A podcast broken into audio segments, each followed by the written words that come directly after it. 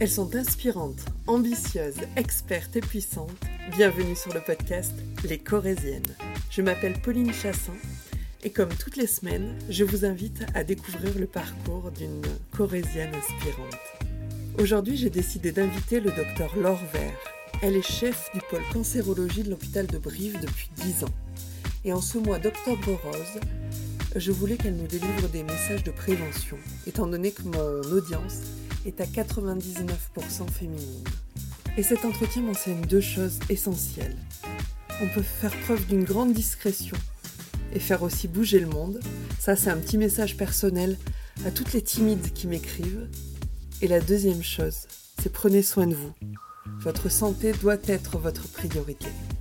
Je vous laisse écouter cet entretien et remercie vraiment le docteur Lorbert de s'être prêté au jeu. Bonjour docteur. Bonjour Pauline. Je, me permets, de, oui, je, vous appelle docteur en fait. Ça, ça, vous va? Ça me va, mais je suis Laure également, tout simplement. Il n'y a aucun souci.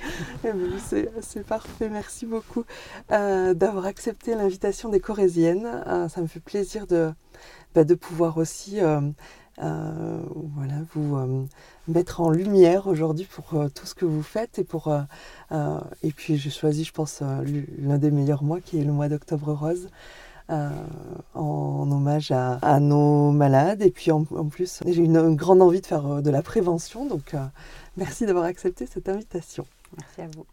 On va rentrer dans le vif du sujet en, en vous posant bah, la, la, première question c'est c'est quoi pour vous être être corésienne? Qu'est-ce que ça veut dire? Alors, moi je pense qu'il ne faut pas forcément être né en Corrèze pour se dire, pour se sentir corésienne. Donc, euh, pour moi, euh, être corésienne, c'est euh, faire vivre ce territoire, et ça de multiples façons.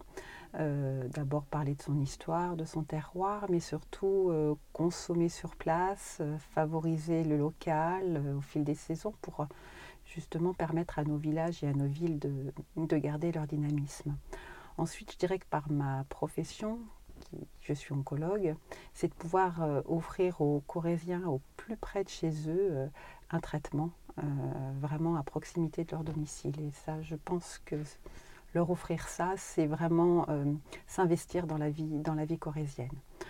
En bref, euh, j'ai envie, de, dire que euh, euh, c'est le savoir-faire de toutes ces personnes qui vivent sur le territoire, hein, qui font qu'on est corésien, et puis se dire que nous n'avons rien à envier aux autres, et que finalement notre région, a tout d'une grande. Et j'ai envie de dire, soyons fiers d'être corésiennes. Oui, tout à fait. Effectivement, c'est, des valeurs qui, me parlent, c'est des choses que je prône effectivement qu'on n'a rien à envier, on est bien d'accord, euh, qu'on peut, euh, qu'on peut être fier de, euh, de ce qu'on fait, c'est ce que j'essaye de mettre en valeur sur le podcast. Et, et ouais, on est vraiment sur la même longueur d'onde là-dessus. dans quel environnement vous avez grandi? Alors j'ai grandi en banlieue parisienne, ça fait pas rêver, mais c'est mon lieu de, c'était mon lieu de, de vie. je suis l'aînée d'une fratrie de trois, j'ai deux petits frères.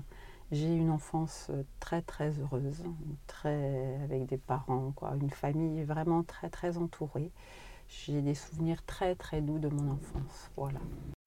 Qu'est-ce l'enfant que vous étiez? Comment Oui. Discrète, discrète, une, enfance sans, sans souci particulier. Mhm. À quoi vous rêviez quand vous étiez petite? Alors pas du tout à être médecin, c'était absolument pas mon rêve. Je ne suis pas du tout d'une famille de médecins, donc euh, je rêvais de quelque chose de très simple. Je voulais faire des gâteaux, être ah. pâtissière. Hein.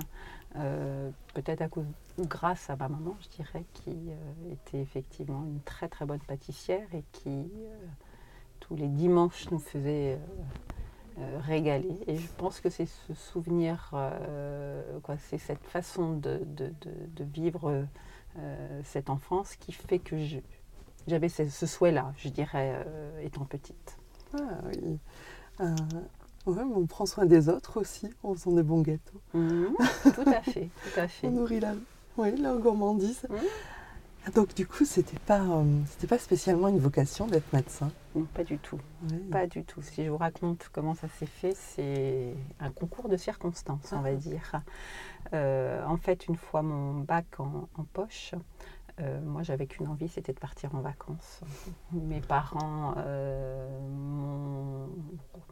m'ont obligé à m'inscrire, entre guillemets, dans une école ou dans une faculté avant de partir. Donc, j'ai accompagné moi-même une copine qui s'inscrivait à la, fac. Et en fait, euh, alors je l'attendais moi lors de son, inscription, il y avait un étudiant qui distribuait des tracts pour euh, les inscriptions en médecine, en faculté de médecine. Et je me suis dit, bah, tiens, pourquoi pas moi, ma foi, si j'allais m'inscrire en médecine. C'est vraiment comme ça que ça s'est passé. D'accord. Je vous assure que quand j'y repense, je me dis, mais c'est assez incroyable parce que parce que je le regrette, mais pas du tout, du tout, du tout. Comme quoi, parfois, il faut, il faut bah, croire un petit peu à, son destin. Mhm. Et puis, j'ai pu partir en vacances tout de suite après. J'étais, j'étais ravie.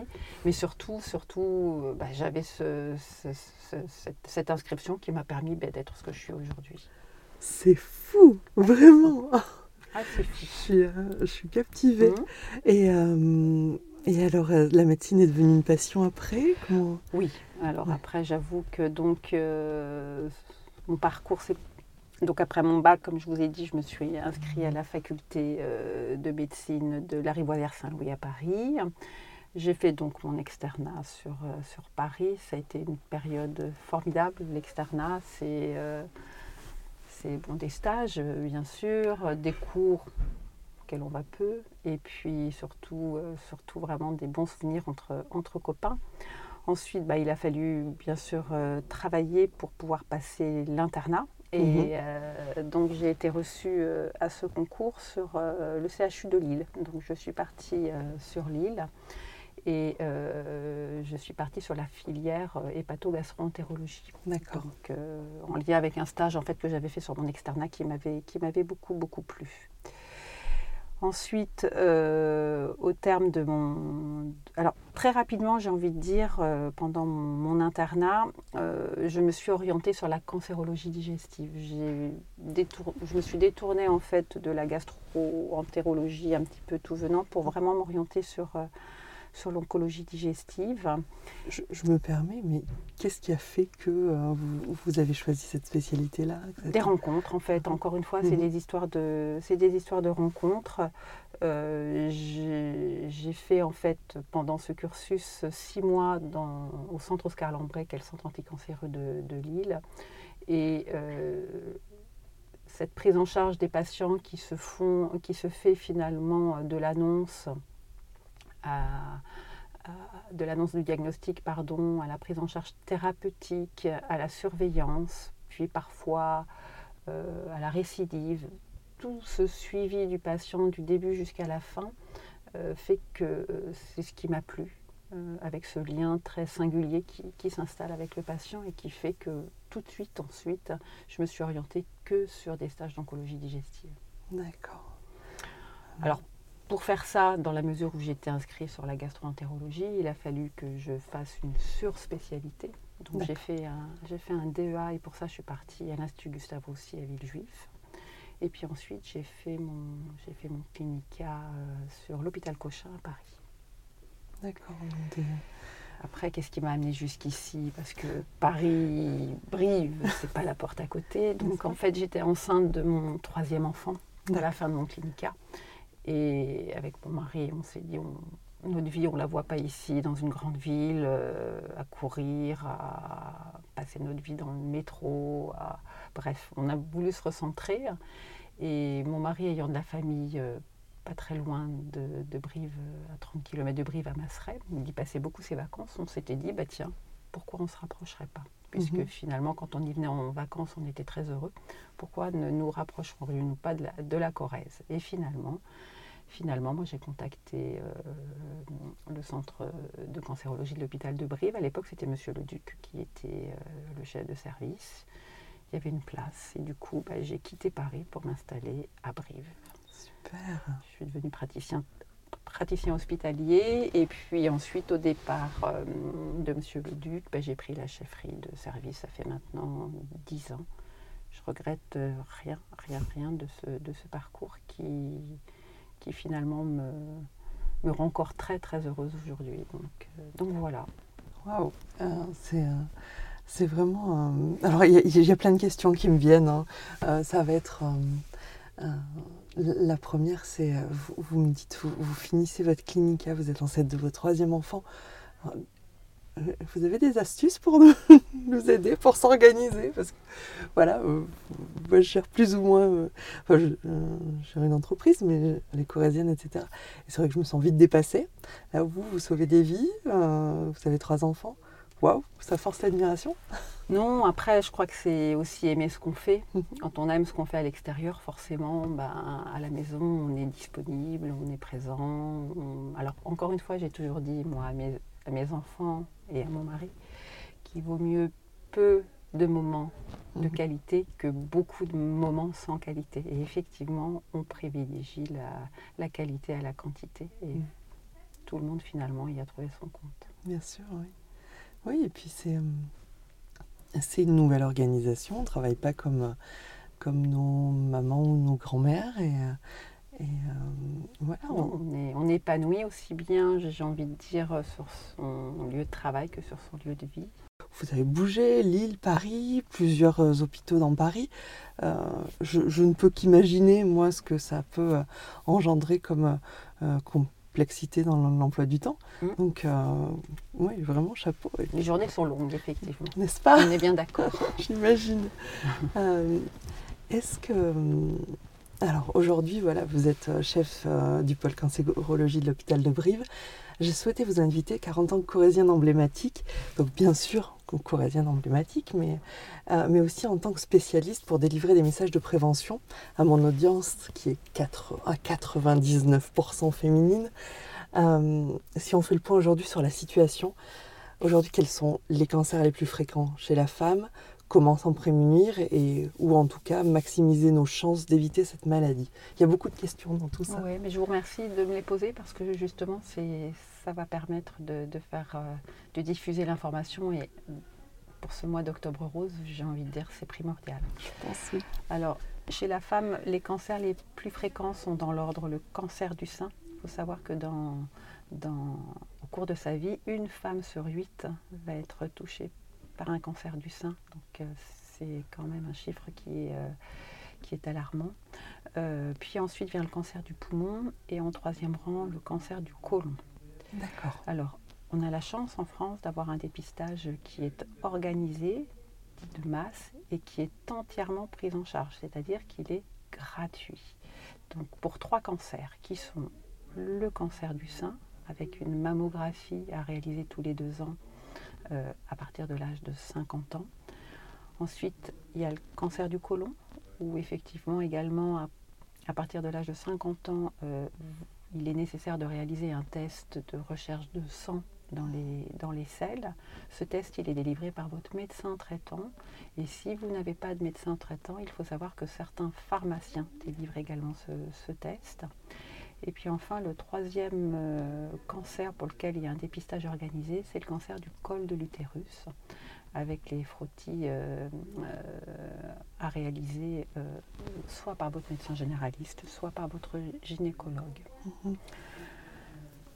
Alors, concernant juste le cancer du col de l'utérus, il y a également un moyen efficace de, s'en protéger, entre guillemets, on sait que ce cancer il est lié à un virus, qui est le papillomavirus.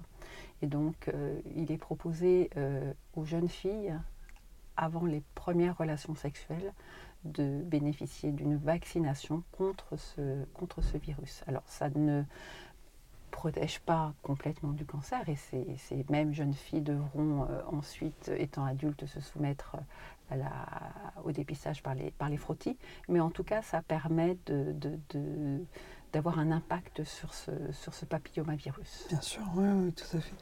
Et à partir de 12-13 ans, c'est ça mm, Exactement, mm. hein, dès 10 ans même, effectivement, on peut proposer euh, chez ces jeunes adolescentes mhm. euh, cette, cette vaccination. Et c'est quelque chose qu'on ne peut plus faire bah, à 30 ou 40 ans Non, c'est plus un... non, ce sera plus impactant. Non, non. D'accord. Absolument pas. Alors après, il y a des facteurs de risque, alors qui sont non modifiables et qui malheureusement, euh, sur lesquels on ne peut pas faire grand-chose, qui est euh, l'hérédité. Hein. Donc il y a effectivement un facteur génétique, notamment dans le, dans le cancer du sein ou dans le cancer du côlon. Mhm. Par contre, il y a des facteurs qui sont dits évitables, et je vais insister là-dessus, bien sûr, qui sont le tabac, Mhm. qui sont l'alcool, qui sont une alimentation trop riche euh, en graisse, et puis des facteurs qui sont euh, qui protègent. Et ça, euh, qui sont des facteurs très très simples, hein, qui consistent à avoir une alimentation équilibrée et bouger. Bouger, tous les jours, bouger. Je crois que l'activité physique, maintenant, il a été démontré qu'elle protégeait euh, de la survenue des cancers. Et chez les, les personnes également qui ont un cancer, cette activité physique protège de la récidive. Donc c'est quelque chose de simple. C'est bouger, c'est pas forcément aller faire du sport de façon euh, euh, intensive, hein, mais c'est vraiment avoir un mode de vie qui consiste ben, à prendre les escaliers plutôt que l'ascenseur, euh, aller marcher euh, avec ses copines euh, le week-end, ou voilà, ou avec ses enfants. Bien sûr. mais, et ça, j'ai envie de dire, dès tout petit. Il faut prendre ce- ces bonnes, euh, cette, euh, cette bonne hygiène de vie. Oui, tout à fait. C'est important, effectivement, euh, de motiver nos enfants, et puis même nous, hein, de toute façon, à bouger. Ce, c'est pas facile de le caser dans son agenda parfois, mais il faut se l'imposer, je pense. C'est ma bonne résolution de cette rentrée. Alors, j'essaye de le tenir. Eh ben, De le tenir. Très, très bien. Euh, non, mais c'est vrai que euh, le, le sport a plein plein de bénéfices, euh, notamment des endorphines, voilà, de, de faire descendre le stress, et, et puis voilà, de pouvoir se un peu lâcher prise avec tout ce qu'on a en tête. C'est quoi votre sport à vous? Ben, c'est la course. Oui, vous courez beaucoup. Ouais, Ouais. c'est la course à pied, j'avoue. Mhm. C'est un échappatoire. hein. Oui, parce que. Alors, moi, c'est la question que je pose toujours à, à- aux, aux femmes que je reçois et qui s'occupent des autres. En, voilà, je- voilà j'englobe, euh, beaucoup de choses à, à l'intérieur de ça, mais euh, je suis quelqu'un d'hyper empathique, euh, ça, ça doit se sentir. Et, euh, et c'est vrai que je, je, n'arrive pas énormément à mettre de la distance avec ce que je, je rencontre. Et, et c'est vrai que je me dis, mais comment font les médecins, comment font euh, pour euh, justement ne pas tout prendre de plein fouet euh, quand vous avez des annonces qui sont terribles à faire, quand vous avez des journées qui sont interminables et qui, où ces annonces peut-être s'enchaînent. Euh, voilà, comment vous faites pour prendre cette distance Alors justement justement, moi c'est la course à pied. Mhm. Moi le soir, il m'arrive très très très souvent hein, de chausser mes baskets et puis de partir de chez moi en courant. Et puis euh, en fait, je me rends compte que sur... Alors j'aime courir toute seule hein, euh, parce que finalement, je me... ça me permet de régler des, des questions euh, que je, je n'aurais pas su régler quelques heures avant sur mon lieu de travail. Ça me Mhm. permet de me poser là-dessus. Et finalement, je trouve souvent des réponses à des choses qui me paraissaient euh, insurmontables quelques heures avant. Et, et du coup, ça donne une certaine sérénité, effectivement, pour après rentrer chez soi. Donc, pour moi, c'est la course à pied, mais j'ai envie de dire chacun, chacun son échappatoire. Ça, c'est. euh, Mais moi, c'est quelque... enfin, pour moi, c'est quelque chose de facile. Même quand je ne suis pas chez moi, je prends ma, ma paire de tennis et je sais que de toute façon, je pourrais aller courir là où je suis. Donc, euh, c'est quelque chose qui me tient depuis maintenant très très longtemps. Oui, c'est quelque chose que vous faisiez peut-être pendant vos études aussi que- Non. Non, Non, non, je l'ai, je- en fait, je l'ai, j'ai- commencé à courir bah, quand j'ai peut-être pris un peu plus de responsabilité au sein de Mhm. mon travail, hein, et je me suis dit qu'il fallait absolument que je trouve quelque chose, sinon mon travail allait me m'envahir. Ouais, c'est Donc, euh, c'est une très très bonne chose. Et même, euh, je sais pas, je vois de plus en plus d'entreprises qui proposent à leurs salariés de, entre midi et deux d'aller courir euh, ou de faire une activité euh, X ou Y, peu importe. Mais je trouve que c'est intéressant de, voilà, pouvoir partager aussi ces moments ou de se retrouver effectivement avec soi-même. Je voulais vous emmener sur un autre sujet aujourd'hui. Quand, bah, on écoute l'actualité, on, on- sait que l'hôpital est en surtension, que le personnel soignant souffre. euh, et euh, c'est pas une question qu'on pose souvent à un médecin, mais j'ai vraiment envie de vous demander, euh, vous, comment allez-vous Euh, Comment euh, vous vous sentez compte tenu de, son contexte? Euh, un peu compliqué moi, je vais bien, en fait. Après, peut-être que moi, je me dis que j'ai la chance de faire quelque chose que j'adore, qui me plaît, que je ne laisserai à aucun autre en fait faire. Donc euh, moi, c'est ça qui, me pousse. Et puis encore une fois, je ne suis pas toute seule, je suis épaulée. J'ai une équipe qui est mais formidable. Franchement, j'ai j'ai cette chance-là. Euh, en fait, on, est, on a tous un seul, un seul objectif au sein du, pôle. Euh, et il y a d'ailleurs un esprit très particulier au sein de ce pôle de cancérologie. On, veut faire du bien aux patients. C'est ce qui nous motive, c'est ce qui nous fait avancer. Et puis, euh, on a souvent le retour du patient qui peut être un sourire, qui peut être un merci. Et j'ai envie de vous dire que bah, vous oubliez toute la fatigue qui peut être induite par le, travail que vous faites. Moi, je le perçois comme ça et, mon équipe, quand même, en en discutant avec eux, le ressentent de la même façon. Alors après, je ne vous dis pas qu'il y a des périodes où on va moins bien, où on doute, où on a des situations qui sont très, très, très difficiles, mais on a des temps de discussion au sein des équipes, on a ce qu'on appelle des espèces de sas de décompression Très bien, oui. Et puis, ben, il nous arrive aussi de nous rencontrer à l'extérieur, de je pense à, quelqu'un au sein de l'équipe, par exemple, qui avait organisé sur l'été une course d'orientation. Donc on se retrouve complètement en dehors de l'hôpital, euh, en short et en, et en t-shirt, et puis à courir après des... Et finalement, ça, ça, ça, ça crée des liens et, ça ressoude et ça nous redynamise pour pouvoir effectivement euh, bah, continuer à faire ce qu'on aime faire. On dit dans les corésiennes que la convivialité est puissante et qu'elle fait bouger les lignes. Et je trouve que, je trouve que c'est intéressant dans le sens où, euh, où se retrouver euh, hors du cadre, hors du cadre et voilà, en partageant ces moments de convivialité, effectivement, vous avez raison, hein, ça, ressoude, ça ressoude tout le monde et, et, ça fait vraiment, vraiment du bien. et sans hiérarchie. Oui, exactement. C'est important de se dire que finalement, euh, même si au sein effectivement de l'hôpital il y a une hiérarchie, notre objectif à tous il est le même. Et, le fait de se retrouver à l'extérieur et de laisser tomber les blues, euh, bah, ça, ça ressoude, quoi. Ça, c'est ah une évidence. Et puis, on travaille sur de, l'humain. Hein. donc, euh, effectivement, c'est important que tout le monde essaye de bien s'entendre et puis, et puis travaille vraiment sur euh, voilà, l'objectif commun. C'est, euh, et chaque rôle est important. Il n'y a pas un rôle plus important que l'autre. On a chacun une tâche, j'ai envie de mhm. dire, à, faire pour que la prise en charge du patient, elle soit la meilleure qui soit. Tout à fait. si je n'avais pas de secrétaire, si je n'avais pas une aide-soignante, si je n'avais pas une diététicienne, si le patient, il n'aurait pas cette prise en charge qu'il a aujourd'hui. Donc, euh, donc voilà, chacun a son rôle. Hein. Et je pense que c'est important dans une, dans une équipe. Et euh, ben, c'est un bel hommage que vous faites à votre équipe. Mm. Euh, le slogan des Corésiennes, c'est inspirante, ambitieuse, experte et puissante. En quoi vous vous reconnaissez là-dedans? Alors ambitieuse, je pense que je le suis. Mhm. par contre, je dirais que je suis plutôt inspirée qu'inspirante. C'est votre point de vue, j'ai envie de dire. Parce qu'en fait, moi, je dois tout à mes, c'est mes patients qui m'inspirent hein, dans ma façon de, travailler. Euh, c'est eux qui me donnent la, force et puis le,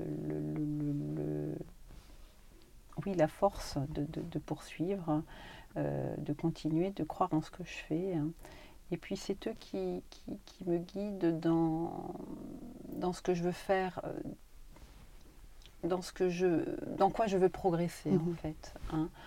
la médecine, euh, bien sûr, on répond à des référentiels, on fait de la chimiothérapie, les protocoles sont actés à l'avance, la radiothérapie également.